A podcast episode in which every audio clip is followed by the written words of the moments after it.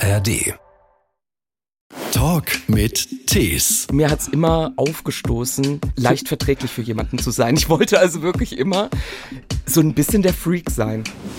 Man muss schon ziemlich blind durch die Welt gehen, ne, Mhm. um nicht zu wissen, was eine Drag Queen ist. Das hast du aber schon mal angehabt, ne? Schon ein paar Mal, oder? Man hat irgendwie das Gefühl, wenn es am nächsten Tag nicht wehtut, dann hat man irgendwie nicht genug gegeben. Man küsst keine Drag Queens. Also ich küsse doch auch nicht den Zirkusclown. Ein Podcast von SWR3. Also mein Okay. Name ist Christian Thees. Ja, Und mein Name ist Jonas Müller. Manchmal ist er auch Macy M. Myers. Genau. Jawohl. Soll ich das direkt dazu sagen? Ich Na, weiß es also, das kannst du auf jeden Fall machen. Okay, Aber super. du, du hast es jetzt schon gemacht. Jetzt. Oh. Die Frage kam zu spät. Verdammt. Seit über zehn Jahren als Drag Queen unterwegs. Ja. Als Macy M. Myers. Du bist Teil dieser, dieser Drag Group aus Mannheim. Genau. Über die es jetzt auch eine Dokumentation gibt, in der Mhm. ARD-Mediathek zu sehen. Da werdet ihr ein bisschen durch euer Leben begleitet. Richtig. Die Queens of Mannheim. So. Ah, ich sehe heute ohne Rammstein-T-Shirt. Ja, ja, heute nicht Rammstein, Heilung tatsächlich. Das ist so eine Folk-Metal, äh, mehr so paganistische Meditationsmusik. Ich kann es gar nicht richtig erklären. Kann ich nur empfehlen. Also, ja. Trägst du dein Rammstein-T-Shirt jetzt noch? Ja, ja, ja, ja, als Unterhose sozusagen. Ja. Man ist ja irgendwann begabt mit der Nähmaschine. Ne? Denn ich saß natürlich in der Dokumentation Aha. und seit ein paar Tagen ist das ja nicht sehr angesagt mehr. Was? Na, Rammstein. Ach so, oh, wie unangenehm. Natürlich, das habe ich total vergessen. Ich war, jetzt, ich war so selbstsüchtig auf, auf meine Bekleidung konzentriert. Selbstsüchtig dachte, ist dein zweiter Vorname. Ja, ja, absolut, ja. Das, das M in Macy M. Myers steht für Selbstsucht, genau. Äh, nee, ich, ich hab Also. natürlich, oh ja, upsi, ne? Uh, das T-Shirt sollte ich nicht mehr tragen. Ja, Zum Schlafen dann. ja, ja genau. Wann war dein letzter Einsatz als Drag Queen?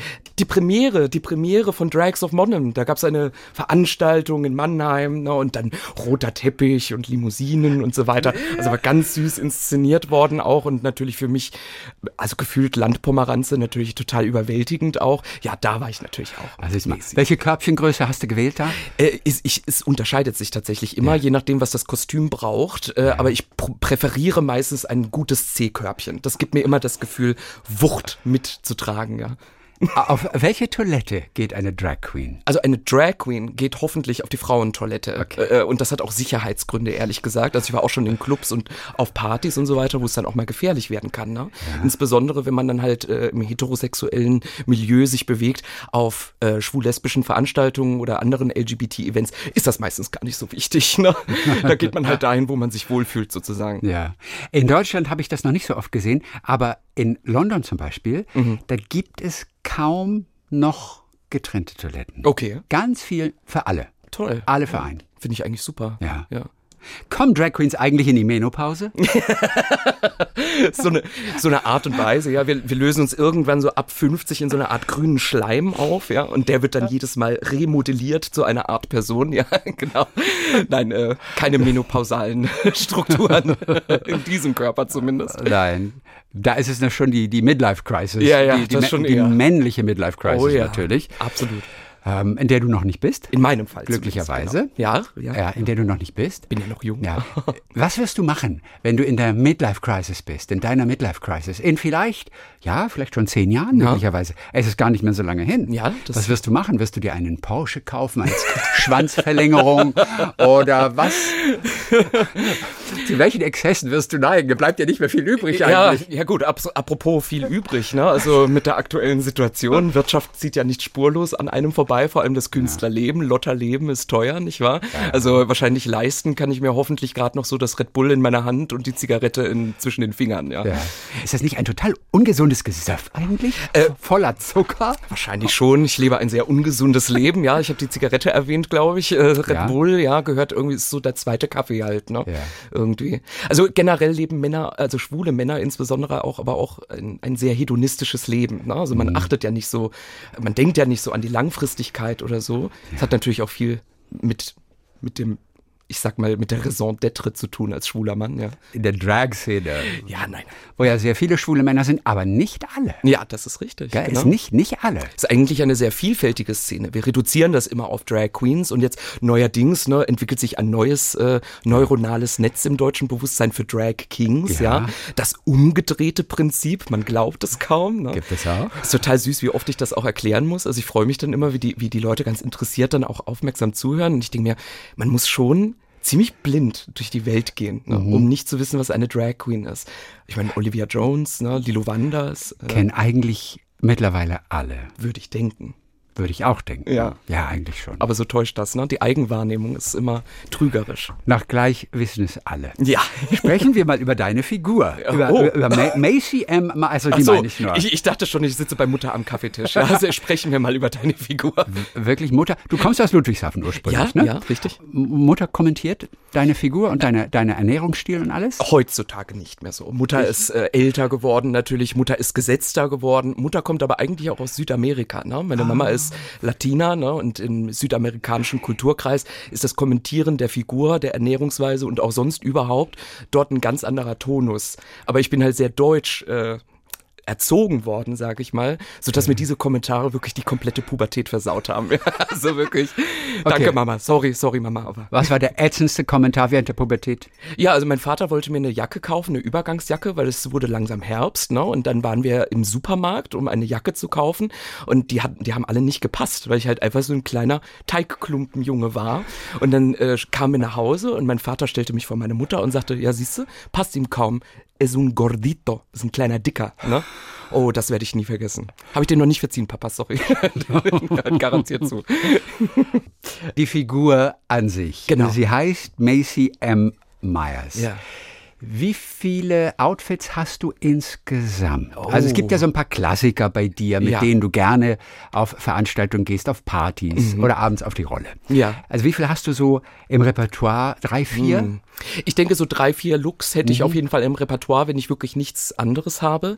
Aber das, das Bezeichnende an Drag Queen Klamotten ist auch die Kurzlebigkeit dieser Klamotten. Man kann halt diese Klamotten und die Perücken nur so oft tragen, bevor man dann halt wieder Bilder postet online und die Leute dann halt sagen, das hast du aber schon mal angehabt, ne? Ja. Schon ein paar Mal, oder? Das ist also keine besonders grüne Kunstform, sag ich mal, das Drag Queen sein. Dafür bist du mit dem Bus gekommen heute, Ja, um ja. das wieder auszugleichen. Ganz ja? genau, ganz genau. Der CO2-Abdruck und so weiter. Ja. ja, ja. Ja. Aber gilt das auch fürs Make-up? Äh, Also das Make-up hast du doch auch schon vor zwei Wochen mal gehabt. Ja, ja, das stimmt. Das Make-up ist aber was anderes, finde Okay. ich. Das Make-up ist das Brand, ne? Das ist das Markenzeichen, der unique selling point, wie man sagt. Und das muss man erkennen. Dieses Gesicht muss man sehen und gleich wissen, ah, da ist sie, die Onna. Ne? Und das ist bei dir ganz einfach zu erkennen. Denn du siehst ja oft gar nicht aus wie eine Frau. Ja, das ich sondern, ja, das jetzt erstmal zu beschreiben. Es hat etwas, ja, Monstermäßiges Mhm. manchmal. Wie beschreibst du es? Also erzählt man dir eine Ladung Matsch ins Gesicht geworfen. Ja, ja. So, so schaut es manchmal auch ein bisschen aus. Natürlich dazu weiße Pupillen. Ja, genau. Ganz gespenstisch, ja. Ja. Was gibt's noch? Also, äh, was gibt's noch? Ist das noch nicht genug? Ja, also, Nee, da ist ja noch so viel mehr dran an dem Gesicht, außer Matsch im ja Gesicht. das stimmt. Ein, ein Septum, ja. Ich habe meistens noch ein Piercing mit drin, also in, äh, an- in der Nase praktisch. Das ist fake, ja. Kann ich jetzt ganz publik machen. Das ist zum Beispiel nicht echt, aber ich liebe Septum-Piercings, aber mein Körper nicht. Der verstößt alle Arten von Piercings ab.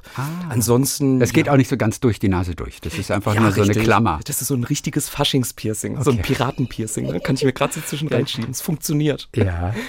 Wie hast du dir diese Figur ausgesucht? Hm. Also man kommt ja irgendwann zu seinem Brand, wie du gesagt hast, der Unique Selling Point. Mhm. Ja, genau, Ne? ja. Ähm, da kennt man sofort auf, in der Szene, da kommt, die, da da kommt äh, sie. Ja. Oh, die Erde bebt. Ja. Da kommt Macy. Ähm, genau. Genau. Wie, wie lange hat es gedauert, bis du diesen deinen Stil gefunden hattest? Ich denke, es hat schon eine Weile gedauert. Man ist natürlich auch als Drag Queen, man macht eine sehr interessante Erfahrung als Drag Queen, weil man, man ist ja nicht Frau und doch ist das Äußere unheimlich der Kritik anderer ausgeliefert. Das heißt, wenn die Perücke falsch ist oder das Make-up ist nicht gut oder so und man hat vielleicht dann sogar noch eine Drag-Mutter, ja, also jemand, der einen ah. so ein bisschen in die Schranken weist und einem Bookings besorgt und so weiter. Und die, meine Drag-Mutter damals, die ist leider nicht mehr so aktiv, aber also gar nicht mehr, aber die hat, äh, die hat damals wirklich gesagt, hör auf mit dieser Gothic-Scheiße, du machst dich damit total klein, na, du musst hier Glitter, Flitter, kannst doch nicht Klamotten im Laden kaufen, bla bla bla, musst du alles selber machen, sonst hat irgendeine Bitch dasselbe an wie du, wenn du dann vorbeikommst und so. Also es sind natürlich auch gute äh, Ratschläge gewesen, ja. aber das muss man natürlich auch als, ich sag mal, junger Künstler auch verarbeiten können. Kritik an der Drag Queen ist natürlich auch mhm. immer gefühlt Kritik an der Person, weil das hängt ja, ja zusammen für einen selbst. Du hast die Entscheidung getroffen. Richtig, es ja. werden deine Entscheidungen ja, kritisiert. viele Entscheidungen. Persönlicher kann es nicht werden. Ja, richtig. Also es ist schon, es ist schon sehr persönlich auch und mit der Zeit beginnt man dann halt entweder Kritik anzunehmen oder sie einfach auszublenden. Ne? Und dann Stück für Stück entwickelt man irgendwann so ein Gefühl dafür, heute fühle ich mich ganz unwohl, weil ich mich entschlossen habe, das anzuziehen, mhm. diese Perücke, dieses Make-up zu machen, das bin nicht ich. Ne? Und dann irgendwann erreicht man diesen Punkt. Ja. Aber gehört hast du nicht auf sie? Denn, ja. denn, denn, ein bisschen Gothic ist ja das, was du heutzutage machst. Ja, das stimmt. Das ja. ist das, was sie, wovon sie dir abgeraten das hat. Das stimmt, aber sie hatte auch nicht Unrecht. Also man merkt natürlich auch, ne, dass, dass Drag Queens, je, ich sag mal, populärer sie gekleidet und geschminkt sind, desto leichter verträglich sind sie auch so ein bisschen für mhm. die breitere Masse. Und mir hat's immer aufgestoßen, leicht verträglich für jemanden zu sein. Ich wollte also wirklich immer so ein bisschen der Freak sein. Also ich fand das immer cool. Ich dachte immer, ja, ja, guckt nur, guckt nur, ne? Ja. Eines meiner liebsten Musicals aus der letzten Zeit. Ich weiß nicht, ob du es kennst. Everybody's Talking About Jamie. Aha. Das lief in London und ist mittlerweile auch in einem Film gewesen, okay. im, im, Streaming. Aha. Und da geht es um einen Jungen, der gerne Drag Queen werden möchte. Wow. Und er geht, er geht dann in diesen einen Laden, in Drag, und da steht dieser etwas ältere Herr, ja. der früher mal ganz groß war mit ja, seiner, mit seiner Rolle. Und der erklärt ihm dann, mhm. Dass das ein langer Prozess ist mhm. und wie man es aus aussucht, die Namensfindung alleine, mm. das muss alles zu dir passen und es muss bestimmte Kriterien erfüllen. Mm. Also das ist ein ganz bewusster, ich möchte fast schon sagen, ein heiliger Prozess, mm. ja, ja. um dahin zu kommen. Genau. Wie war denn dieser Prozess bei dir? Ja, wie war dieser Prozess bei mir? Ich muss sagen, gar nicht so bewusst. Es okay. war gar nicht so, dass ich mich wirklich da hinstellte und dachte, du musst jetzt eine Marke irgendwie okay. sein oder ja. entwickeln. Oder musst so. du eine Type festlegen? Ja, genau. Mal. Was für eine Art von Drag möchtest du sein? Ja, genau. Da, da muss man sich natürlich vielleicht schon ein bisschen mehr Gedanken drüber ja. machen. Ne? Will ich Shows machen? Will ich hosten? Will ich ein Walking Act sein? Will ich singen? Will ich tanzen? Will Walking ich Act heißt, man geht auf Partys und ist einfach zum Angucken da? Ganz genau. Okay. Man geht auf Partys, man läuft rum und wird dafür nicht gut genug bezahlt.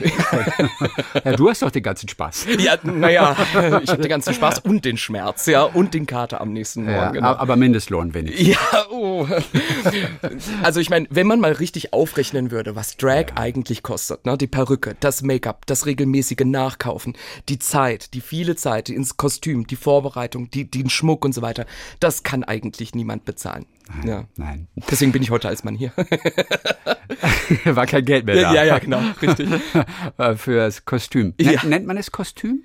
Ich sage Kostüm. Oh, Kostüm, ja. okay. Da, man weiß ja heutzutage nicht, man kann ja schnell ins Fettnäpfchen mm, ja. Das ist kein Kostüm. Das ja, ist ein, ein Outfit. Das ist ein Look. Ja, ein Look, genau. Look könnte weißt man auch sagen. Aber okay. wenn jemand zu mir kommt auf der Party und sagt, dein Kostüm ist aber richtig schön, dann würde ich sagen, Dankeschön. Ja. Ich sehe das vielleicht auch ein bisschen antiquierter Kostüm, wie man früher zu einem Hosenanzug gesagt hat, also so einem Damenkostüm. Äh, Absolut. Ne? Äh, Finde ich ein schönes Wort eigentlich. Das ja. stimmt. Ja. Die Namensfindung allerdings, hm. die ist einem gewissen Prozess unterliegen.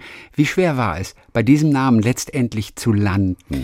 Das, das Schlimme ist, ich werde ganz oft gefragt, wie kamst du nur auf diesen Namen? Und ich könnte es eigentlich gar nicht mehr ehrlich genug rekonstruieren. Macy. Irgendwie bin ich so auf dem M, an dem M hängen geblieben, ne? Müller ist ja der Nachname. Ja. Und da dachte ich, Mensch, bleib doch dabei, was gibt's denn für Namen mit M? Martha, ne?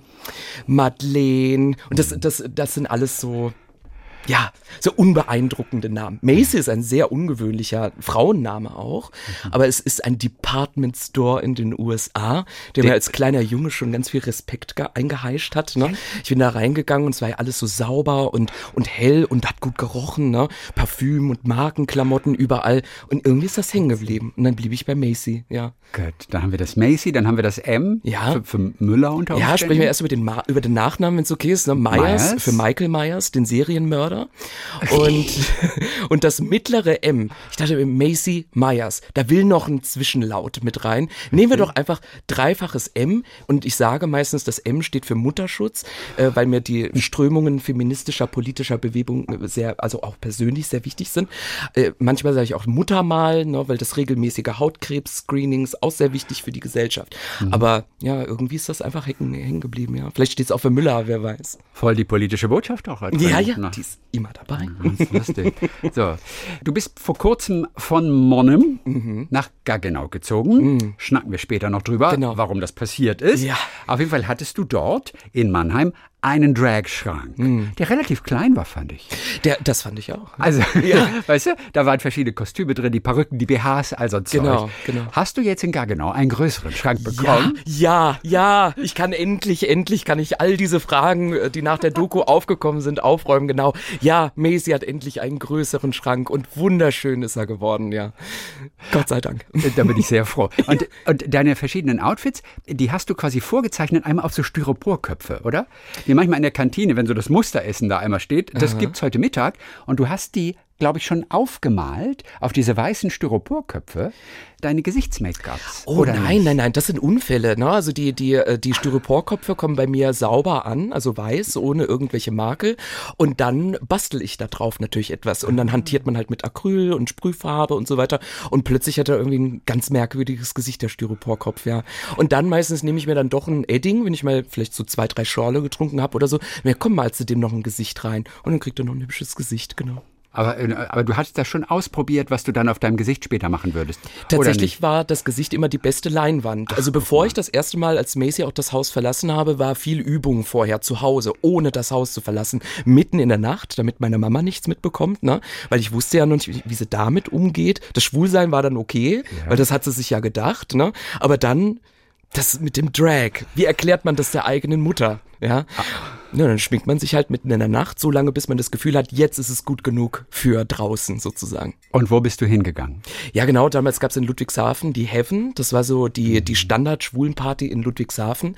Und da bin ich äh, dann äh, über Jahre hinweg hingegangen. Ich sage immer, das ist meine Alma Mater. Ja, also da habe ich meine Sporen verdient, da habe ich mein erstes Geld auch mit Macy verdient und so. Und, äh, und mir auch einen Namen gemacht in gewisser Weise, ja. Geld verdient wie? Also dort? Genau, indem ich dort als Walking Act, als Walking Act okay. genau Begrüßer an der an der Tür, eine Shotverteilerin, äh, schon mal auch hinter der Bar gestanden für Shows, ne, alles Mögliche. Wir durften uns da ziemlich gut austoben auch, ja. Und wie hattest du dein Gesicht geschminkt damals? Oh, viel netter. Ja, ja. also viel weicher, softer, ne, sagt man in der Szene Soft Make-up, ja. Äh, war sehr viel femininer. Also ich habe da, wenn ich mir alte Fotos von mir anschaue, denke ich mir, wow, wow, das war schon ganz schön hübsch eigentlich, ne?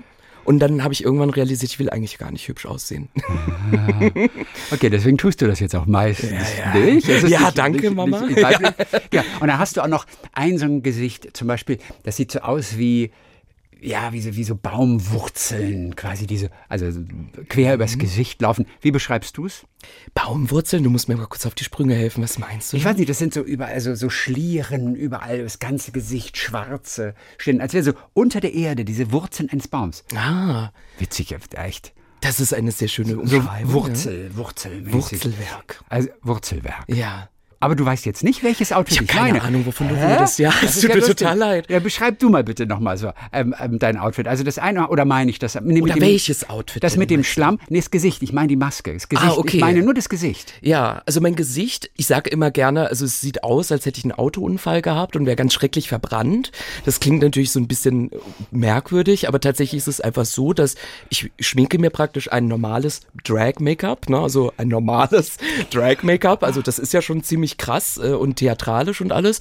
Und dann äh, mache ich mir praktisch mit Farbe noch überall so Flecken drauf. Schwarze, weiße, manchmal auch bunt, je nachdem, was der Abend so erfordert, ja. ja. Und das sieht, ich weiß nicht, eine Freundin, also meine Schwester, meine Drag-Schwester, die Onyx, die hatte damals gesagt, weißt du, Messi, dein normales Make-up ohne den Rest sieht zwar okay aus, aber es fehlt die Dimension. Also, und das ist das, was danach dazu kommt. So hatte ich das nie betrachtet. Ich wollte einfach immer aussehen, so wie der, wie der Schlafparalyse-Dämon, den man so mitten in der Nacht, wenn man nicht mehr sich bewegen kann, ne, aber man schläft noch, aber man ist wach und dann sieht man diesen Dämon in der dunklen Ecke. So, so, so habe ich mir das immer vorgestellt. Und sie sagte mir, nein, das gibt dir Dimension. Es hat was Geometrisches irgendwie.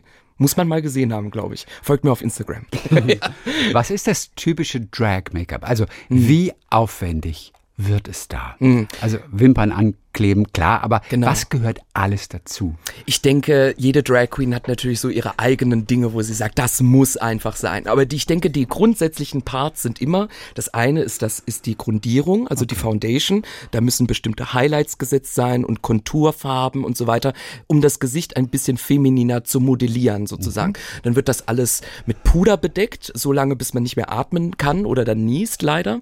Und dann, dann beginnt das Baking, nennt man das, ja, also das Backen sozusagen. Das Puder backt sich dann in das Make-up ein und dann kommen die Augen, ne, natürlich dann bis hin zur, zur Wimper sozusagen, zur künstlichen Wimper, die man sich dann aufklebt. Äh, und ja, und dann ist man eigentlich schon fast fertig. Ne? Die aufgeklebt werden teilweise mit U. Also die, die, also ich, ich sage jetzt ganz ehrlich und ich hoffe, es hört auch kein Arzt zu oder so. Aber was, mit was ich mir schon Wimpern auf die Augen geklebt habe, ich benutze tatsächlich einen Hautkleber, bei dem ganz deutlich draufsteht, nicht in der Nähe der Augenpartie benutzen. Und ich benutze es trotzdem. Wir sprachen ja vorhin schon über die lebensmüden schwulen Hedonisten, ja. Und äh, ja, irgendwie anders hebt's aber nicht. Ach, ich hätte gedacht, da gibt es gerade für die Szene oder auch für den Theaterbereich, gäbe es anderes, aber mit einem echten Rollklebestift oh, nee, darüber zu fahren. Hat aber jemand gemacht in der so, Doku. Okay. In der Doku mit einem Uhu. Oh nee, das ist was anderes. Das ist, da hat sich jemand wahrscheinlich die Augenbraue abgedeckt. Kann genau. Sein. Ach, das ist ja ja, das macht man dann mit so einem richtigen Papierkleber wie in der Grundschule damals und dann muss man darauf achten, dass der Kleber unter die Augenbrauenhaare kommt, bis es dann richtig schön klebt und dann deckt man es mit Puder ab und dann verschwindet auch langsam die Farbe der Augenbrauen. Und bei mir ist es natürlich so, dass dann noch Make-up drüber kommt, also schwarzes Make-up, deswegen sieht man es dann eh nicht nicht besonders. Aber natürlich, je neutraler das Make-up, desto besser muss das gemacht werden. Und mit was hast du alles schon geklebt? Also es war eine subtile Andeutung, dass ich schon Sperma benutzt hätte. Ja, aber ich meinte tatsächlich Mastix den Hautkleber. Das ist der okay. der große Renner. Ja. Immerhin Hautkleber. Ja, also. aber furchtbar reizend. Also es sollte eigentlich nicht. Die, bitte do as I say, not as I do. Ja. Okay. ja. Drag ist aber Schmerz ja, tatsächlich. Ja. Ich denke ja zunächst mal, ihr fühlt euch in diesen Klamotten körperlich jetzt total wohl. Gut, High Heels sind nie bequem. Ja, ja, würde ich auch sagen. Ja. Also nie bequem. Ja. Aber es ist unangenehm, oder? Also ja, ja, sehr. Also man, man würde einer Drag Queen normalerweise das nicht unbedingt anmerken, sondern man geht in den ja. Club und man denkt sich, meine Güte, der scheint sehr richtig zu, also ein bisschen zu gut zu gehen, sagen wir es mal so. Und dann aber was hinter der Kulisse lauert oder was im Backstage gejammert wird, ne? Oh, meine Füße tun so weh. Die High Heels ist ja nur die halbe Geschichte, ne? Ja. Tatsächlich die Strumpfhosen, die ziehen sich dann irgendwann so zwischen oder drücken so die Zehen aneinander. Dann muss man das irgendwann so abends, wenn man dann die Strumpfhosen alle endlich ausziehen Ihr kann. habt teilweise sechs, sieben übereinander, ja, ja. damit man die ganzen Männerhaare Richtig, nicht sieht. Ne? ja, ja. Die, die, die, die Beinbehaarung, die, die, die Kontur, also ne, das, die Konturierung des Körpers, dann, wenn dann noch der Schaumstoff für den richtig guten Kardashian-Arsch dazu kommt und so, das muss man mit den Strumpfhosen alles äh, irgendwie umschiffen können. Das ist also alles eine Illusion. Tut mir leid, dass ich da jetzt eine Blase platzen lasse, aber Drag ist eine einzige Illusion. Ja. Ist keine Überraschung, wusste ich. wusste ich. Ich bin immer so froh, mit weltoffenen Menschen zu tun zu haben. Genau. ja. Wann fängt es an, weh zu tun an einem Abend? Also meistens schon relativ früh, wenn man, also ich zumindest, wenn ich Korsett trage. Deswegen trage ich mittlerweile eher, ich sag mal, Umstandsmode. Ne? Also ich sage immer, Macy ist jetzt in, tatsächlich in ihrer Mutterschutzperiode eingestiegen. Also mhm. da lasse ich auch gern mal die Plauze hängen und es wird auch gerne so reißerisch immer gesagt, ja, die Genitalien werden dann weggeklemmt. Oh, Honey, ja, sowas mache ich nicht. Ja, das, das tut so weh. Andere das, machen das. Ja, ja andere machen das und äh, Hut ab. Äh, die Drag Queen Barbie Breakout aus Berlin, die hat mal gesagt, es hat schon was sehr masochistisches Drag. Ne? Man hat irgendwie das Gefühl, wenn es am nächsten Tag nicht weh tut, dann hat man irgendwie nicht genug gegeben. So, man muss 150 Prozent geben und dafür tun dann die Rippen weh und die Eier und was, was, was noch dazu kommt. Die Zehen sind taub, ne? Sag ich auch in der Doku ganz prägnant. Die Zehen sind taub, der Kopf tut weh und trotzdem macht man immer weiter. Aber unterm Kleid Wahrheit, unterm Rock sieht man doch die männlichen Genitalien gar nicht eigentlich. Genau, es kommt auf das Kostüm an. Ne? Also wenn man einen Badeanzug okay. trägt zum Beispiel, dann, dann möchte man natürlich auch, dass das alles schön ich sag mal, spitz zusammenläuft. Ohne Hindernisse. Dabei gibt es natürlich auch dicke Vulven, ja. Aber man will ja die, die, ja. das ist die Illusion, ja. Das ja. ist die Illusion. Man muss brennen. Und ich glaube, alleine dafür hm. müsst ihr Drag Queens ja auch wirklich bewundert werden, hm. was ihr alles macht, hm. um dieses Endergebnis dort auf die Straße zu bringen, hm. in den Club, um es zu präsentieren. Ja, das ja. ist ja Leidenschaft pur. Absolut. Ja. Aber es ist mehr als Leidenschaft wahrscheinlich. Inwiefern ist es auch eine Sucht? Ja, ja, genau. Es ist beides auf jeden Fall. Also ich merke auch immer, wenn ich mal so eine, ein paar Monate Pause hatte, also keine Bookings an Land und auch sonst keinen Bock gehabt, ne, und dann merke ich aber irgendwann, Mensch, jetzt, jetzt kitzelt aber so der, ne, der, der Drag-Nerv sozusagen. Und dann muss man den auch irgendwie stillen können. Das ist, denke ich, so die Leidenschaft dahinter. Ne? Also man kann es nie ganz aufgeben, wenn man einmal angefangen hat. Aber ist das nicht auch die Sucht? Wie weit liegen eigentlich Leidenschaft und Sucht ja. auseinander? Wahrscheinlich nicht so. Ja, nicht, vielleicht nicht so gar nicht so weit. Ne? ne? Ich hätte ja gedacht, dass ihr jeden Samstag, jeden Sonntag, nein, sonntags nicht, aber dass ihr jeden, vielleicht Freitag oder Samstagabend mhm. unterwegs seid in ja. Drag. Ja, ja, viele machen das auch, viele, die deutlich jünger sind als ich. Ne? Also man ist ja dann auch irgendwann 33, noch nicht ganz, aber bald. Und äh, man hat dann irgendwann auch wirklich jeden Club, jeden mhm. Backstage mhm. schon mal gesehen. Man ist schon mal über jede Bierflasche gestolpert und in jedem Taxi gesessen. Jeder Abend schmilzt dann irgendwann so ineinander. Und dann will man auch wissen, wo man hingeht lohnt sich das? Und ist das auch eine Veranstaltung, wo ich sein will? Ne? Also es gibt natürlich regelmäßig Anfragen. Wenn ich wollte, könnte ich wahrscheinlich auch jeden Tag unterwegs sein oder zumindest jedes Wochenende. Aber man muss, ich denke, man wird auch irgendwann wählerischer. Ne? Mhm. Lange warst du in Mannheim ja. und da war ja der Schritt vor die Haustür und schon standest du irgendwo mitten in der Szene. Das ist jetzt anders. Mhm. Aus Liebe ja. bist du in die Provinz gezogen, ja. nach Gaggenau. Genau, genau. Das wird immer so als ländlich bezeichnet. Ja. Ich finde, es ist ja immer eine kleine Stadt. Eigentlich also schon, es ist ja, ja, kein Land. Eigentlich eine Kreisstadt. Ne? Eigentlich Drum. ist Gaggenau eine Kreisstadt, hat aber kein eigenes äh, Nummernschild. Ja, deswegen würde ich sagen, noch nicht ganz so weit. Alles der Liebe wegen auf jeden Fall, We wegen deines Freundes Moritz. Ja, ich gebe zu, der Liebe wegen, aber auch des Geldes wegen. Ne? Es war einfach so, dass der Pendelweg war einfach nicht mehr tragbar. Mein Freund arbeitet halt auch in Gaggenau. Na, da ist ja das große große Mercedes-Werk und ja. Äh, ja, der arbeitet halt dort, mhm. ausgerechnet in der produzierenden Industrie, würde man ja nicht denken, aber das tut er, kommt, ist da auch sehr happy, also naja, ja. so happy wie man halt ist mit seinem Job, mhm. ne? Und äh, das Pendeln war einfach nicht mehr machbar, ne? Und dann war klar, wir müssen ein paar Änderungen machen. Das war gerade die Zeit, wo Benzinpreise so schlimm explodiert sind. Äh, da war klar, wir müssen eine Änderung hier okay. herbeiführen. Ja. ja. Wie schwer fiel dir diese Entscheidung mhm. dann und wo ist sie gefallen? Ja. Wo wart ihr abends, als ihr das festgemacht habt. Okay, ich gehe nach Gaggenau. Ja, okay, komm. Wehtun, dann geh mal halt. Ja, vielleicht kann man ja an der Murk auch ein bisschen fischen oder so und den Flossen Tränen. Ja, nein, nein, nein. Ganz so dramatisch ist es dann nicht gewesen. Ja, es war tatsächlich ein sehr erwachsenes Gespräch. Ne? Also mein, mein Mann und ich, wir sind, ich sage immer, mein Mann, wir sind nicht verheiratet. Ja. Wir leben sündig, ja, in vielerlei Hinsicht. Und äh, wir saßen, ich, ich saß auf Arbeit und habe mit meinen Arbeitskollegen gesprochen und habe das denen erzählt. Ja, und wir über überlegen, halt umziehen, bla bla bla. Und die sagten dann, also du solltest ihm da schon wirklich entgegenkommen. Ne? und da hast du in Mannheim gearbeitet und, noch, ja. Eigentlich haben wir in Karlsruhe gewohnt, mhm. viele Jahre. Und das war schon ganz schön schwer, also Mannheim so zurückzulassen. Ja. Aber äh, genau, und äh, da war der Sprung eigentlich gar nicht mehr so groß. Ne? Das stimmt.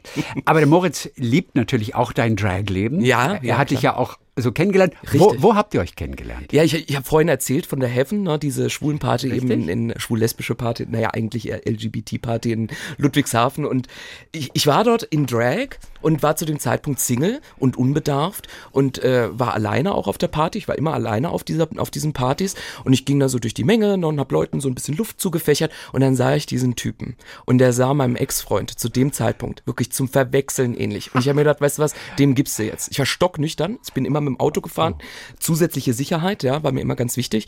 Und dann bin ich zu ihm hingelaufen und habe gemeint, ey, du passt mir überhaupt nicht. Ne? Also so halt schäkernd. Ne? Ja. Und dann drehte er sich um und ich dachte, ah, das wird jetzt bestimmt eine lustige Unterhaltung. Und dann stellte ich fest, meine Güte, der ist ja rotzevoll. Ne? Und dann hat er sich, und dann hat er, oh, siehst du geil aus, und dann hat er sich an mich so ran, angetatscht und alles. Und ich muss ganz deutlich sagen, ich, Drag Queens stehen sehr unstet, ne? Die Schuhe und das Korsett und alles. Ich, ich bin, also ein Windstoß würde mich bereits völlig aus der Bahn werfen und das und er hat mich Gott sei Dank gut genug festgehalten, um das irgendwie zu regeln und äh, und dann noch später am Abend, ich habe dann gedacht, meine Güte, geh bloß weg von mir. Da habe ich jetzt gerade überhaupt keinen Bock drauf auf so ein besoffenes äh, Gespräch. Und dann ging ich dann weg und dann später am Abend trafen wir uns wieder auf dem Parkdeck, als ich dann wieder heimfahren wollte und dann drückte er mir seinen Facebook Namen in die Hand, ne? Und hat mir auf die Lippen, hat mich auf den Mund geküsst. Und das war für mich schockierend, weil man küsst keine Drag Queens. Also ich küsse auch, auch nicht den Zirkusclown. Ja? Also erstens wegen dem ganzen Make-up, was da dran klebt. Ja. Heute teilt sich der Moritz nicht mal eine Zigarette mit mir, weil er sagt, oh, nee, da ist der ganze Lipgloss dran, ist so ekelhaft. Ich denke mir, vor zehn Jahren war dir das egal. Ne? Also so weit sind wir schon. Schachmatt. Ja, Schachmatt. Also, okay, und dann ging es ganz schnell. Und dann ging es ganz schnell, ja. Und dann schrieb man, ne, wir hatten ein paar Gemeinsamkeiten irgendwie, ja. ne? Und dann, äh, und dann, ja, ging es richtig los. Im Prinzip hatte dich in Drag kennengelernt. Ja, genau. Der hat sich in deine Stimme verliebt. Ja, vielleicht, genau. Ich weiß es nicht genau. Muss ich, ich mein, ihn fragen. Aber den, den, den Moritz, mit dem er so den Tag, den Alltag teilt. Ja, genau. Der war das damals nicht. Nee. Also ja. das war tiefer als ja. einfach dieses oberflächliche Aussehen, was ja, einen weiß, ne? angeturnt hat, sondern es war schon gleich von Anfang an total deep. Ich weiß nicht, ob ich, ob anturnen das richtige Nein, Wort ist, vielleicht mehr entertained, weil, weil die Ironie an der Geschichte ist, Moritz war damals auf dieser Party mit seinem damaligen Freund. Also der war gar nicht Single und er hat dann wegen mir Schluss gemacht, ja. So toll war ich. Stell dir das mal vor. Ach Gott. Junge Liebe. Ja. Und jetzt sind sie alt. Wie, wie oft, jetzt sind sie alt. Ja, ja. Wie oft bist du als Macy M. Myers schon durch Gaggenau mm. gegangen? Mm. Gaggenau ist nicht Mannheim. Mm. Mannheim ist eine große Stadt. Es ist jetzt nicht gerade Berlin, Auch wo nicht, wirklich genau. überall Paradiesvögel an jeder Ecke stehen. Aber in Mannheim fällt man ja erstmal nicht so auf. Mhm. In Gaggenau, in so einem kleinen Ort mhm. im Badischen. da fällt man natürlich auf. Wie oft warst du schon auf der Straße, mhm. auch in Drag? Ja, nullmal. Sicherlich äh, auf dem Weg von der Wohnung zum Auto hätte man vielleicht okay, ganz kurz okay. erhaschen können. Mhm. Oder im Stau. Da, da wurde Macy auch schon entdeckt. War mal richtig süß. Standen wir im Stau, waren auf dem Weg zu einer Veranstaltung und da hat eine Dame äh, aus dem Auto von vor uns praktisch, hat mich im Rückspiegel einfach gesehen und ich war unübersehbar praktisch. Und dann lehnte sie sich aus dem Fenster und wung, äh, winkte dann so ganz wild. Das war richtig süß. Aber auf der Straße, so auf einem Volksfest oder so, auf gar keinen Fall. Ich denke, als schwuler Mann und dann auch als Drag Queen natürlich, ist man immer ganz arg bedacht, wo gehe ich hin und wann und wie. Ne? Mhm. Weil Sicherheit, die persönliche Sicherheit ist nie ganz gewährleistet okay. und nicht gewährleistbar. Jeden Tag mindestens drei Menschen, die, die Dunkelziffer ist noch viel größer. LGBT-Menschen werden so häufig gegängelt, gewalttätig angegangen, geschlagen. Es gab kürzlich diese Reizgasangriffe. Ne, jetzt im, um die CSD-Saison herum hört man unheimlich viele Horrornachrichten und man muss einfach, und das ist kein, ich will kein Victim-Blaming betreiben oder sowas, mhm. auf gar keinen Fall, aber ich für mich entscheide, diese Veranstaltung ist mir sicher genug, um dorthin zu gehen, diese nicht. Und ab einer bestimmten Uhrzeit bin ich irgendwo auch einfach nicht mehr zu finden, weil ich schon längst auf der Couch bin. Mhm. Man muss einfach um seine persönliche Sicherheit sorgen. Und das heißt nicht, gar genau wäre schlimmer als andere Städte oder so. So ist das auch nicht gemeint, sondern einfach nur, ich kann gar genau nicht gut genug einschätzen. Und es gibt keine Gemeinschaft, die mir bemerkbar ins Auge gesprungen wäre, mhm. die begründbar macht, für mich dort als Macy irgendwie aufzutauchen. Sicherheit. Ein mhm. Thema, an das man als Außenstehender zunächst mal gar nicht denkt, mhm. aber danach muss man vieles ausrichten. Ja, ja. Du hast in deiner Jugend als äh, schwuler Junge wahrscheinlich auch so einiges erfahren an Mobbing, an, ja, ja. an Diskriminierung. Wie schlimm war's? Ja, das Verrückte war ja, schwuler Junge, sagen wir jetzt, aber ich war ja eigentlich noch gar nicht geoutet zu dem Ach, Zeitpunkt, ne? sondern die Leute, ich habe mich erst sehr spät geoutet, mit 18, 19, auch, eben auch aufgrund dieser Erfahrung. Ne? Man wird dann zögerlich, man wird, man wird misstrauisch. So ein Misstrauen, was man gegenüber Fremden entwickelt, weil man ja nie weiß, wie reagieren die da drauf und so. Das habe ich jetzt mittlerweile mehr abgelegt. Ne? Ich gehe einfach davon aus, jeder geht damit gut und offen um, weil er mhm. muss, weil ich stehe ja jetzt vor ihm sozusagen.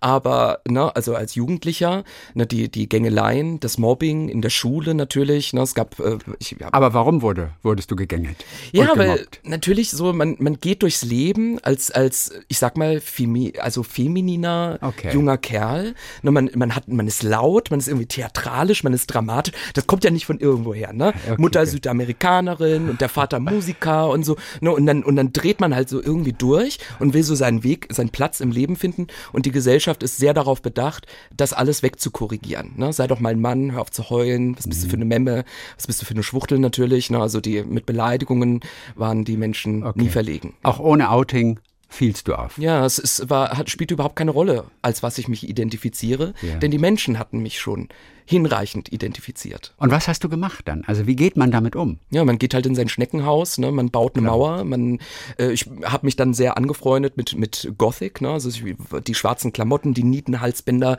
der Eyeliner und so. Das hat natürlich die Aufmerksamkeit noch viel, viel, viel mehr vergrößert, aber es war eine Art von Aufmerksamkeit, mit der ich gut umgehen konnte, weil ich dann Stimmt. wusste, ah, das hat mit dem Nietenhalsband zu tun oder die haben Schiss vor meinen Springerstiefeln oder so. Ja. Ne, die Pussys, diese Mitläufer. Ja. Okay. Warum Gothic? Zum Beispiel. Also warum mm.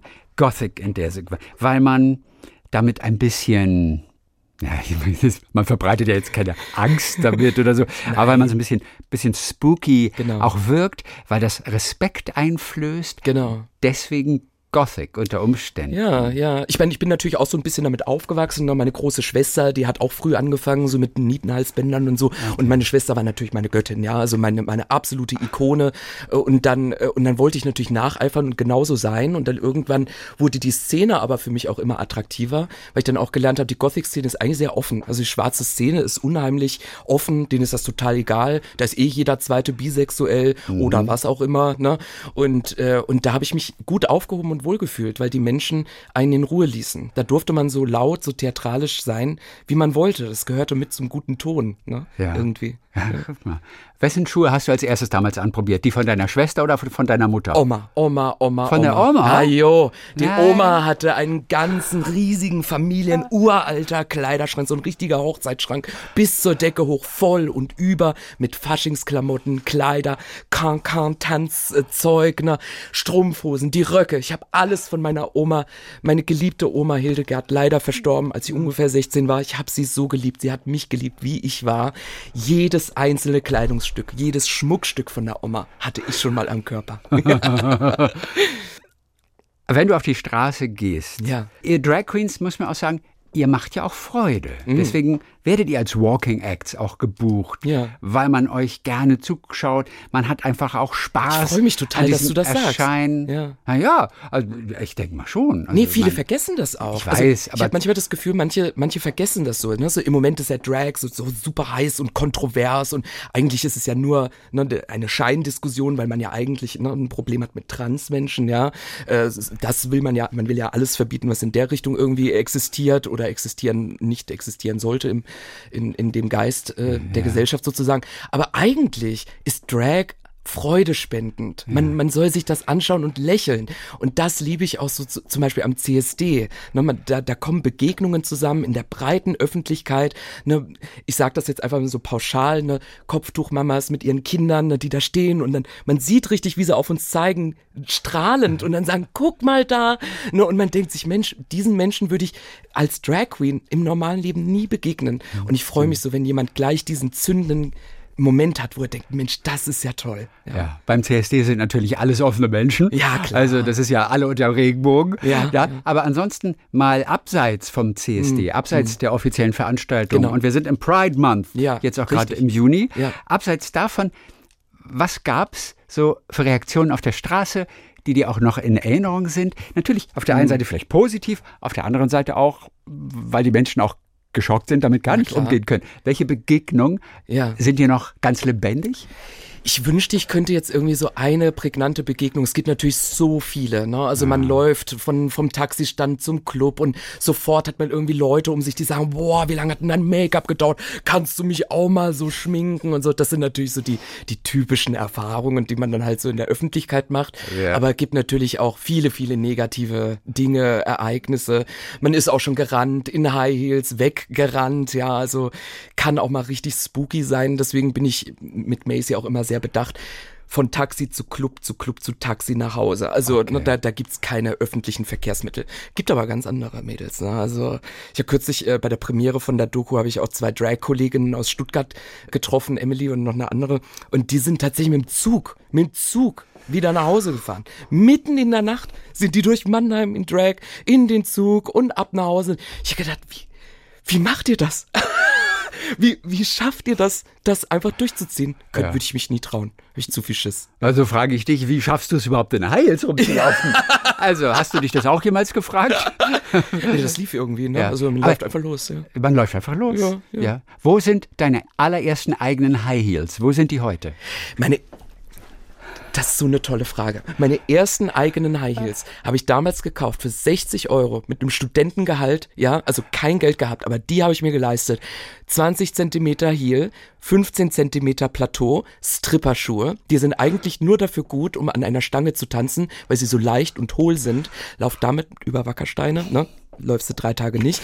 Und die sind immer noch zu Hause. Die sind mit nach Gargenau gekommen, die stehen in meinem neuen Drag-Schrank ganz präsent. Ich kann diese Schuhe nicht aufgeben. Und sie waren schon zweimal beim Schuhmacher, weil, weil ein Riemchen gerissen ist oder so. Ne? Das war immer richtig süß. Weil ich bin dann zum Schuhmacher gegangen und habe sie so hingestellt und er so, das sind sehr hübsche Schuhe. Und ich so, vielen Dank. Und er dann so, was machen wir denn da? Und ich so, ja, können Sie das irgendwie reparieren? Da ist das Riemchen rausgerissen. Und er so, also ich kann es dir ein bisschen kleben. Eigentlich will ich dir dafür nicht mal Geld berechnen, weil das, das ist kein Schuh, den man repariert reparieren kann. Und ich so, mhm. können Sie es trotzdem versuchen? Und dann hat er gesagt, okay. Und dann ah. hat er mir den, dann hat er mir den für fünf Euro repariert. Und die ah. sind immer noch funktional. Ich könnte damit noch auf Achse gehen, wenn meine Füße das noch aushielten, ja. Und die kommen dann später in dein Museum. Ja, ja, in dein ja. eigenes Museum. Wow. Ich glaube, das ist doch ja, der Anspruch einer eigenen, einer Drag Queen, oder? Ja, also natürlich. mindestens ein Museum später. Ja, natürlich. Ich bitte dich. Ja, ein, Denk ein Denkmal, ein Museum, eine Plakette, das Bundesverdienstkreuz. Also bitte, na, wo ist denn da das Ende? Was war denn die Reaktion von deiner Mutter damals oder auch natürlich von deinem Vater, mm. als sie dann zum ersten Mal von deiner Leidenschaft für Drag ja, ja. erfahren haben? Denn vorher warst du ja noch heimlich nachts mal genau. einmal raus. Ja. Aber, aber als sie dann davon erfahren, hast du es ihnen bewusst erzählt? Hast du sie zur Seite genau. genommen beim Abendessen? Genau. Ich, ich, also ich habe meiner Mutter tatsächlich, also nee, so bewusst war es nicht. Es, es war einfach so ein vor die vollendeten Tatsachen stellen. Mama, heute Abend ist eine Party, okay? Und ich gehe dahin aber anders. Und sie so, okay. Und dann irgendwie, okay, am Anfang war es okay für meine Mama, aber als es dann so eine Regelmäßigkeit gab, ne, wurde sie dann skeptisch und hat sich dann halt so gedacht, was heißt das jetzt? Bist du jetzt, willst du jetzt meine Tochter sein? Ne? Bist du eigentlich ein Mädchen oder so? Und dann irgendwann fiel dann der Groschen, dass ich dachte, ach so, das ist einfach Kunst, ne? Das ist Kunst. Mhm. Und äh, mein Vater ist, äh, ist eigentlich Professor Dr. Habil Phil, also der ist habilitiert, filetiert, kross gebraten, aber er ist auch Musiker, ne? Und Künstler selbst ja. in seiner eigenen Art und Weise. Was für ein Musiker? Äh, alles, Gitarre, Trommeln, okay. äh, alles. Er hat okay. sein eigenes Studio zu Hause und so. Und der hat das, glaube ich, ziemlich schnell akzeptiert. Der ist Künstler. Und der ist, ja. Also schließlich als Künstler akzeptierst ja. du sowas ganz schnell. Ja, aber irgendwie schon, oder? Ja, als nicht, Künstler ne? ist man ja immer irgendwie offener. Und man hat ja auch schon so viel erlebt. Also ich kann mir vorstellen, mein Vater hat bestimmt schon mal in einem Backstage gesessen und dann lief dann halt so eine abgehalfterte Crossdresserin vorbei und dann ja. hat sich gedacht, ah, oh, okay, sowas gibt's auch. Nur ne? bei deiner Mutter halt, in, äh, im Büro, in der Küche oder wo auch immer sie ist, da lief bis dato wahrscheinlich keine Drag Queen. Das stimmt. An ihr vorbei. Das stimmt. Ich bin eigentlich auch der Namensträger der Familie. Also mit mir stirbt die Blutlinie sozusagen. Das ist natürlich besonders traurig. Uh. Aber das hat Oma Hildegard gar nicht mehr erfahren. Zählt eine Adoption? Bitte? Zählt eine Adoption? Ja, weiß ich nicht so genau. Es ist halt keine Blutlinie. Wen interessiert das auch, ehrlich gesagt? Also. Oder? Ja, ne? Also äh, und, und, Müller heißen ja, sowieso genug. Wow. Ja, ja, also, die kostbare Müller-Blutlinie. Müllers sterben sowieso nicht aus. Ja, ja. Früher habe ich gern gesagt, mein Name ist Müller, wie die fünf Seiten im Telefonbuch. Und das, das versteht heutzutage niemand mehr. Es gibt, wer hatte noch, es gibt kein Telefonbuch mehr. Was könnte man heute sagen? Ja, mein Name ist Müller. Wie? Thomas Müller. Ja, wie, ja. Aber, aber, viele Fußballer gibt es auch nicht heute, die Müller heißen, komischerweise. Ich, ich, ich Außer Thomas Müller fällt mir im Augenblick kein aktueller Fußballer okay, ein. Okay. Außer Gerd Müller und Hansi Müller und. Äh, Gab es auch mal einen Andreas Müller im Radio? Andreas Andreas Müller ist unser SWR3 Comedy-Mann. Gell? Ja, bei, bei ne? S SWR 3, dem Radiosender. Ja, ja, ja. Da ist der Andreas Müller. Ja, genau. Ja. ja, ja. Dir ist schon klar mit allem, was du machst, dass du in die Hölle kommst dafür. Es ist äh, schon, ist schon klar, oder? Ich bitte darum. Also, also so ein bisschen sommerliche Wärme, das brauche ne? ich auch ne? im, im Nachleben. Ja. Also. Dabei warst du mal Messdiener. Ja, ja, viele, viele Jahre sogar. Und ich habe es eigentlich auch geliebt. Ne? Ich liebte das an der katholischen Kirche. Wegen des Verkleidens. Der, du, ich, ich weiß es nicht genau. Die Kutte und so, das, das Schnüren der Kutte und so, das war alles okay. Was ich geliebt habe an der Messe und an, an, an Katholizismus im Allgemeinen, ist die Dramaturgie, das Gold, der Weihrauch, ne? die, das Ritual. Er sagt und alle knien. Ne? Die, diese Art von Macht und, und religiöse Macht, ne? Das ist das, was ich an, an Macy mit Macy irgendwie immer so mit drin hab. Die Produzentin von der Doku, die meinte auch, beschreib doch mal deinen Drag. Und ich dann so, na ja, dunkel und so ein bisschen gruselig, bla bla. Und sie so, ja, ja, aber ist auch ein bisschen blasphemisch, ne? Und ich so, das werde ich nie vergessen. Warum eigentlich blasphemisch? Weil du dich gegen die traditionelle Rolle zwischen Mann und Frau, weil du dich dagegen wendest. Was ist blasphemisch? Ich wollte gerade sagen, wo endet und wo beginnt bei mir eigentlich die ja. Blasphemie? Erstens, also, das, äh, erstens die, die, Verweigerung des, der Fortpflanzung. Ne? Erstes oberstes Gebot habe ich ah, direkt das ist, verstoßen. Das ist schon blasphemisch. Ja, ja, okay, das mache okay, ich nicht. Okay. Also das werde ich auch nicht machen. Und, äh, und natürlich auch die Widernatürlichkeit meiner Sexualität, die ja. vermeintliche, muss ich natürlich deutlich betonen. Dann die, ne, ne, also auch mein Auftreten, die Dinge, die ich tue, die Dinge, die ich sage. Ich bin auch, ne, also eher agnostischer Atheist, würde ich sagen. Also ich bin jetzt auch, ich verweigere mich natürlich auch mittlerweile so eher der, der Religion und dementsprechend, ja, das sind eigentlich schon einige Sünden, die dabei sind. Ja. Hab auch ein paar Mal was geklaut, ne, also das kommt sicher auch noch mit dazu. Ja. Ich sag nur Hölle. Ja. Ich bin schon ganz gespannt. Also wenn der Tag dann kommt ne, und ich schließe die Augen das letzte Mal, bin so gespannt, ob noch was kommt. Ne? So wie wenn man bei, bei einem Film den Abspann schaut und sich denkt, die haben doch da noch ein Easter Egg drin. Aber mittlerweile glaube ich, da kommt einfach gar nichts mehr. Ne? Du magst es warm, alles ist in Ordnung. Ja. alles gut in der Hölle. Erzähl mir noch mal von dieser Verwandlung. Mhm. Also tagsüber bist du Jonas Müller, mhm. du arbeitest als Berater für Arbeitslose mhm. und ja genau und berätst die, wie es jetzt weitergehen könnte. Mhm. Das ist so dein Tagesjob. Ja, ja. Und dann andererseits bist du als Drag unterwegs was verändert sich in dir? Mhm. Also dieses Selbstverständnis. Neulich hat mir eine, ähm, eine Schauspielerin hat mir erzählt, nur für eine Rolle hatte sie sich mal so lange Fingernägel gemacht, mhm. aber für die Rolle im, ja. in, im Film. Ja. Und sie findet das eigentlich total furchtbar. Ja, aber sie ging über die Straßen, es war in Köln, mhm. und dachte nur, ich werde anders angeguckt. Mhm. Und die fühlte sich mhm. total großartig. Ja, ja. Und es war, obwohl sie die Nägel eigentlich selber hässlich findet, ja, ja. aber die Art und Weise, weil die so lang sind, so Raum einnehmen, könnte mhm. man schon fast sagen. Genau. Sagte sie, fast so ein Empowerment-Gefühl wegen Fingernägeln. Genau. Also das ist, das ist ein Zehntel von dem, was du da auf die Straße bringst. Was spürst du tatsächlich in hm. dir drin? Also Während dem Verwandlungsprozess äh, spüre ich hauptsächlich Stress und Verzweiflung natürlich, ne? weil meistens bin ich unter Zeitdruck, es muss alles ganz, ganz schnell gehen und so. Wie lange dauert es denn? Zwei bis drei Stunden? Äh, also ich mache ja jetzt schon einige Zeit, äh, also deswegen bin ich mittlerweile mit ungefähr anderthalb Stunden ziemlich ready to go. Äh, okay. Äh, andere nehmen sich dann eher mehr Zeit und früher habe ich auch meine vier, fünf Stunden mir genommen, weil ich dachte, man muss so lange brauchen. Mittlerweile geht's aber ganz schnell okay. und trotzdem ist es deswegen auch, vielleicht auch deswegen, furchtbar stressig. Und wenn dann aber alle Komponenten zusammen zusammenkommen. Die Schuhe, wie du sagst, ne, man nimmt mehr Raum ein, ja. Also dieses räumliche auch. Die Perücke ist groß und breit oder hoch vielleicht oder das Kleid ist weitläufig und so.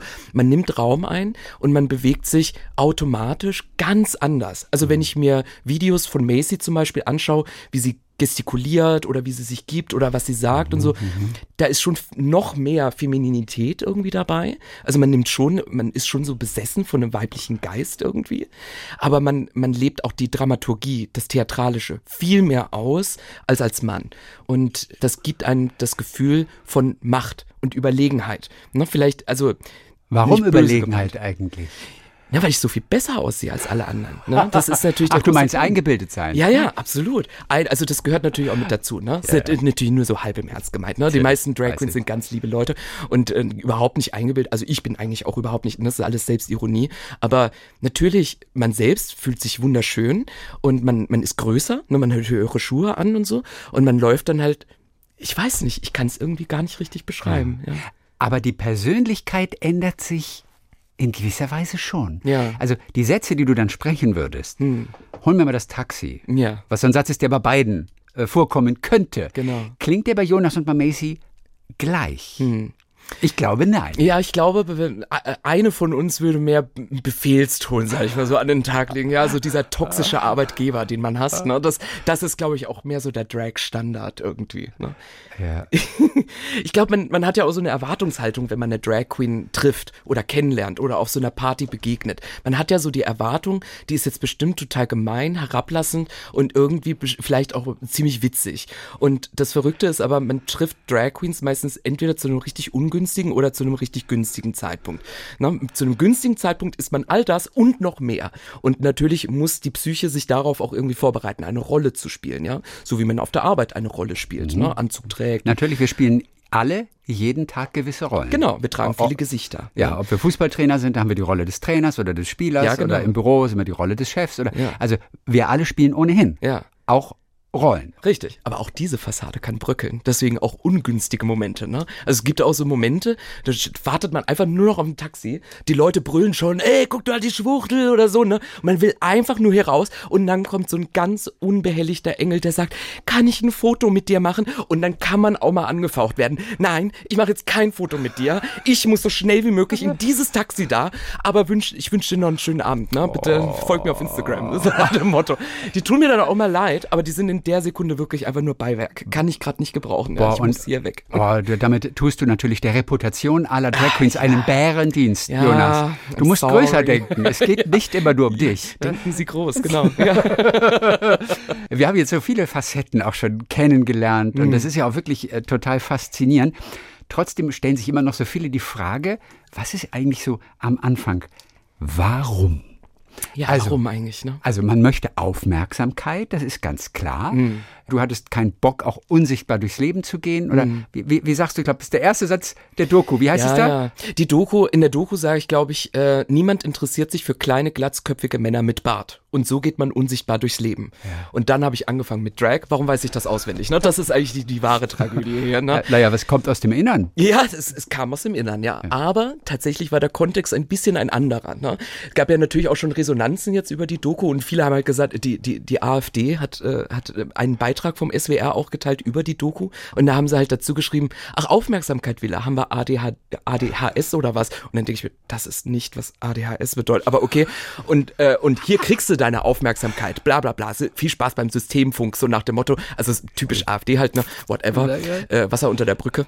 Na, darum ging es eigentlich gar nicht. Es ging nicht darum, dass ich dachte, ich muss ein Star werden oder so. Überhaupt nicht. Meine Ziele waren mehr in der Community, in meiner Gemeinschaft, in der LGBT-Community Gehör, Sichtbarkeit und Anerkennung zu finden. Ja. Sage ich ganz ehrlich, weil die Community ist natürlich auch ja, sie ist offen und sie ist tolerant, natürlich, aber sie ist auch klickenhaft. Ne? Also man muss da so ein bisschen seine Crew finden, um ja. so ein bisschen Fuß zu fassen. Und das ist ganz, ganz schwer. Vor allem in Deutschland natürlich. Ne? Also die Deutschen sind halt sehr reserviert, konservativ vielleicht auch ein bisschen, äh, zumindest im Zwischenmenschlichen meine ich.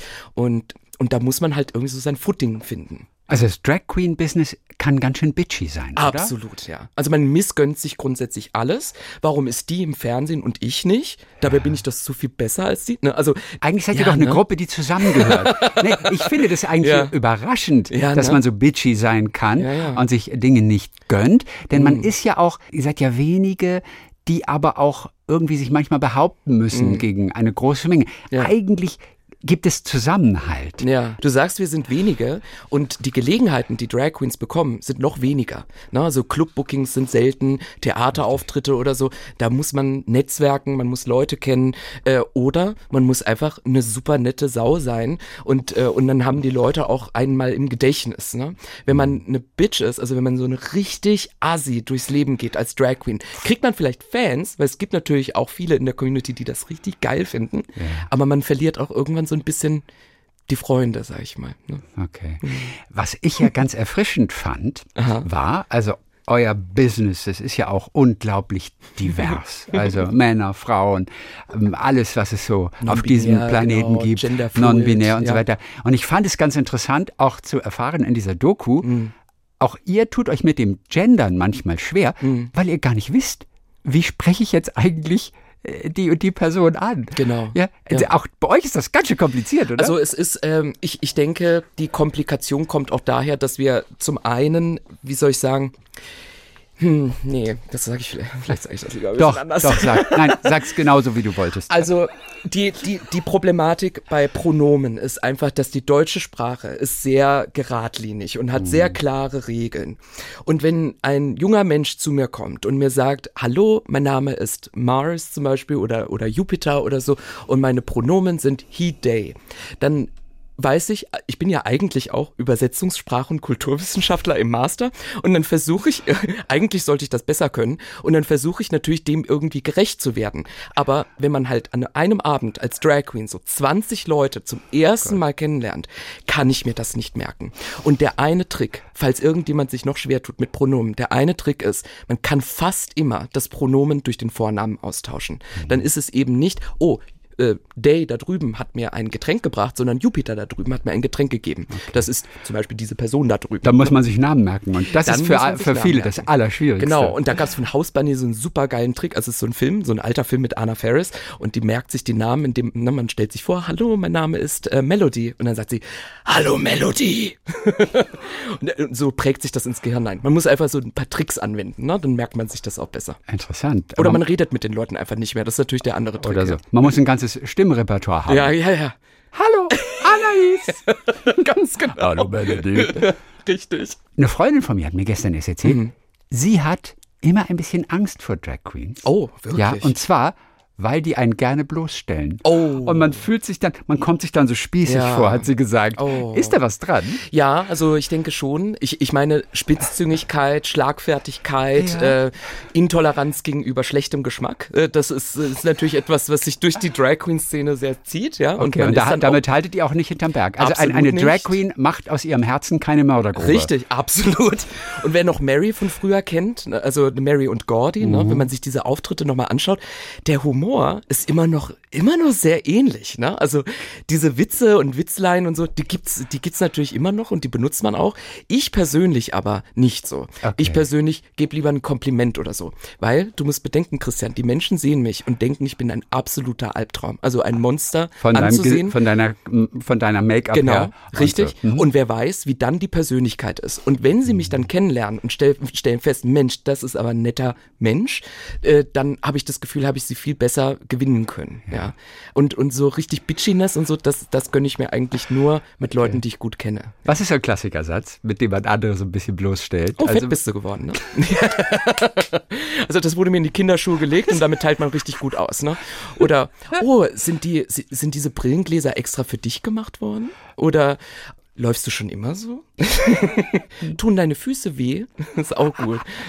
Hast du geweint? Dein Make-up ist irgendwie du hast sie alle drauf. Ja, ja, jo, das ja. kommt doch raus wie nix, ne? Es ist das Erste, was man als Baby Drag lernt, oder? Ja, ja, natürlich. Ich denke, man zieht sich, man fühlt sich auch von dieser Kunstform eher angezogen, wenn man sowieso schon zur Dramaturgie oder Theatralik neigt. Mhm. Und da geht das, da gibt sich das irgendwie die Hand. Gibt natürlich auch sehr schüchterne Drag Queens, ruhige Drag Queens, ne? Und so, aber die, ja, die machen halt so ihr Ding. Ne? Wie lange ist man Baby Drag? Hattest du auch offiziell mal den Status Baby Drag? Hm. Ich würde, ich glaube, ich habe mich so nie selbst bezeichnet, okay. weil natürlich ist man so selbstbewusst als erst als äh, Newcomer sozusagen, dass man denkt, ich bin eine Drag Queen, Baby Drag. ich denke wohl kaum, ja. Also ich bin ein absoluter Profi, ne? Und dann sieht man da halt aus wie absolut ausgekotzt und ausgeschissen, ne? Und das weiß man ja in der Situation nicht, weil man eben so selbstsüchtig ist. Aber äh, ja, irgendwann, ich denke mit der Erfahrung einfach. Ne? Man geht dann, irgendwann geht man in einen Club und weiß genau, was zu tun ist. Man hat seine Arbeitsschritte schon im Schlaf auswendig. Ich denke, und wenn man sich auch so ein bisschen etabliert hat, namentlich. Und wenn man das erste Mal auf einem, Schla auf einem Flyer steht, finde ich. Ah, wenn man das erste Mal auf einem Flyer steht und über einen gepostet wird, ne, hat man das Gefühl, ah ja, Jetzt hat sie ihre Sporen, ja. ja, ja.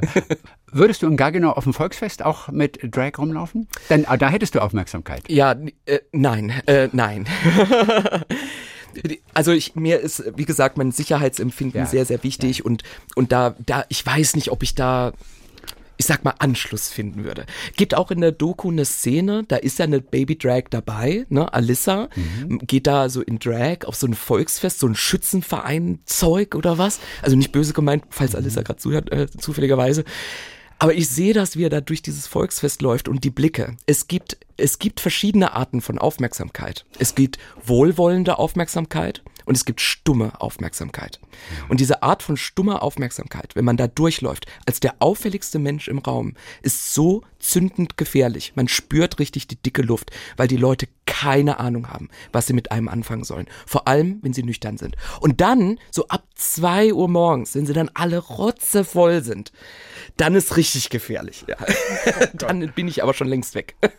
Gibt es denn einen Satz, mit dem du das Eis brechen kannst, mhm. wenn du mal wieder merkst, okay, die haben gerade aufgehört zu atmen. Mm. Wer weiß, was als nächstes passiert. Gibt es einen Satz, einen Icebreaker, mm. mit dem man diese Situation so komplett komplett entspannen kann. Hallo, wo ist denn die Damentoilette? ist sicherlich ein guter Einsteiger. Was bei mir aber meistens zieht und eigentlich auch fast immer der erste Satz ist, den ich spreche, ist, wo ist der Backstage und wo ist die Bar? Könnt ihr mir weiterhelfen? Und so kriege ich sie meistens dann zumindest einmal kurz angelockt, ja. Jonas, es war ein großes Vergnügen, dass wir dich kennenlernen durften. Zum Schluss jetzt noch eine kleine Challenge, mhm. weil Namen so wichtig sind von, okay. von Drag Queens und bis man so seinen Namen gefunden hat. Ja. Und das sind wirklich ja ganze Prozesse. Ja. Deine Top 5 Namen von Drag Queens. Oh. Wo du gedacht hast, geiler Name. Okay. Oh, der, oh, das ist gar nicht so einfach. Ich meine, RuPaul ist natürlich der ikonischste Name überhaupt. RuPaul, die berühmteste amerikanische Drag Queen. Olivia ist jetzt nicht so, zündet bei mir jetzt nicht so. Ich, ich weiß es nicht so genau.